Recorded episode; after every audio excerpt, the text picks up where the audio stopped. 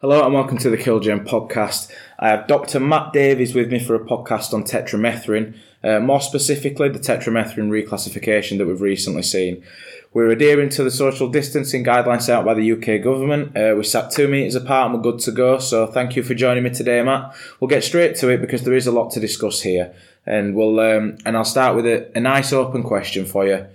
What has actually happened? Well, tetramethrin as an active ingredient has been, been reclassified, and any insecticides that contain tetramethrin as an active ingredient at 1% or above are reclassified as being suspected of causing cancer. Well, cancer is a very scary word. Should we be worried? It, it is a scary word. I think we need to be practical and sensible about this.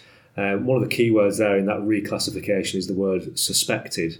And uh, with it being suspected, that means that tetramethrin at 1% or above is classified as a category 2 carcinogen.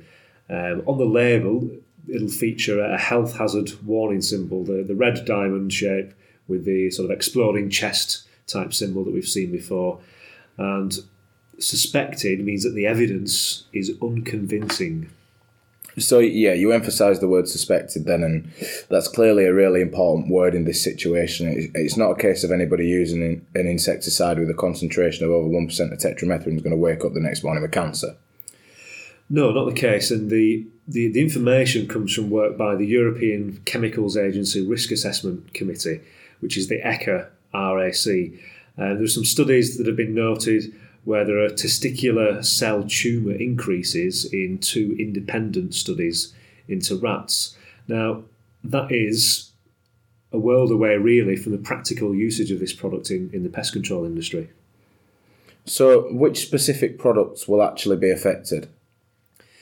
Best thing to do is um, have a look through. You can look through the Killgerm catalogue. You'll see some of the products that have tetramethrin at one percent or greater. You can pick up the phone, speak to the Killgerm technical team, get on a call to one of your area sales managers, and they've got that information at their, their fingertips as well. But do remember that many of the products containing tetramethrin that you use, they will be below the 1% threshold that's been set, and they won't feature that phrase of being suspected of causing cancer. So it's not a case of everybody stop using tetramethrin immediately, it's just a label change. That's right. You can continue to use the tetramethrin products. The, the reassuring thing for me is that the health and safety executive are continuing to authorise these products that are at or above 1%. The thing is, health and safety executive continuing to do that, that tells me that they are happy that if we follow the label directions, we'll mitigate the risks to an appropriate level. So, definitely a big element of reassurance there.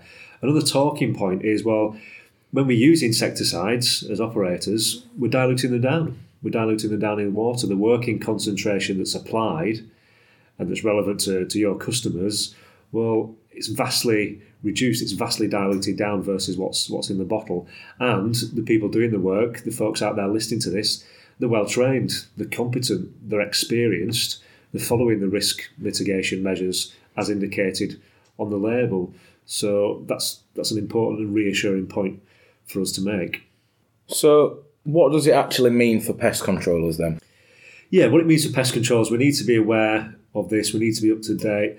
I've not mentioned yet when this comes into into play. So, from the first of May, that's when the reclassification applies. So, uh, just before that date, you'll start to see uh, products that, that need it. Their label will have been tweaked, and it will feature the the phrase here, which is H351 suspected of causing cancer, and it'll have the, the warning symbol that we mentioned earlier on. But I just want to spend a little bit of time to explain some of the more day to day things that, that are relevant here. Um, there are group one carcinogens that are out there, and these are day to day things that have been identified. So, category one, that's where these things are known to be carcinogens. There is some human evidence there. That includes things like a nice cold beer. Now, I will say I enjoy a cold beer on a summer's day in a beer garden or in the back garden at home. And, you know, sunshine, UV light, beer, alcohol, carcinogens. Uh, there's different levels of, of evidence in, in types of red meat as well. So these are day to day things that we, we consume in moderation, and you know that just brings a bit of reality to what we're talking about with tetramethrin, which is a lower level. It's, it's category two, which is suspected, where the evidence is limited slash unconvincing. So, is there any further changes expected? Yeah, there's, there's one extra one. Now, products that have got tetramethrin in at 10% or above, um, they will have an additional phrase, which is H371 may cause damage to organs. Uh, so, just another one to be mindful of. And that sort of inspires us to keep doing things the right way, keep following those label directions, and absolutely continue with, with COSHH assessments. We've got that paper record of you know the hazards that we've identified to bystanders, humans, members of the public, and what we've done as operators to mitigate those risks. The classic one is these products containing tetramethrin. You know, we exclude people while we're doing the treatment, and they are allowed to re-enter once the treated surfaces have, dry, uh, have dried. And if there's tetramethrin in, you know, fogging type products, then again they're excluded during the treatment, only allowed back in as per the label directions within a relevant time frame. So the, the risks are absolutely rock bottom. And keep hold of those COSHH assessments uh, as records of what, what's been done. And also, just make sure you've got your training up to date.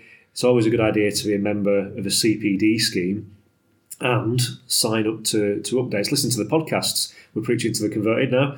Um, get hold of your copy of Pest Control News, check your emails for the Killgerm newsletters. There's all kinds of communication put out there to keep uh, to keep the industry nice and up to date. Yeah, you mentioned keeping up to date then, and I've only been in the industry for just over a year now, um, and I can already tell that if you you know you're not keeping up on your training, you are going to get left behind. It's it's the situation and the environment and the industry is constantly changing. There's so much new legislation to keep up with, and you, it is important that you keep up to date with it.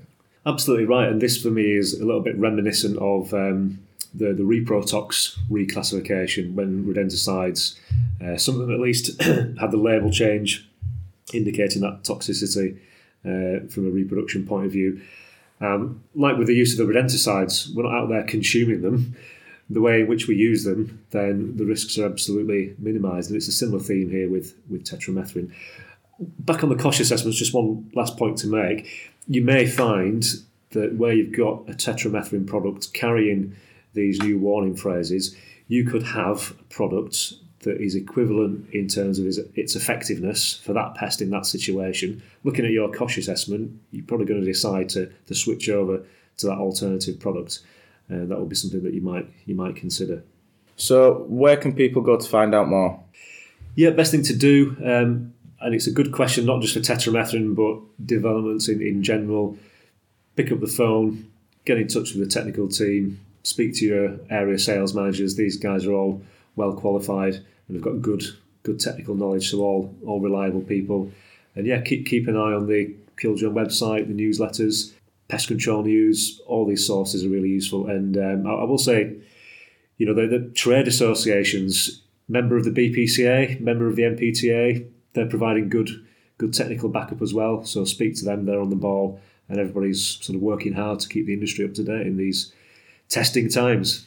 Yeah, I think it's important to say if if you have got any further questions, then don't hesitate to get in touch. You know, we've got a fantastic technical team here, headed by Matt, who are more than happy to answer your questions and help you through times like this.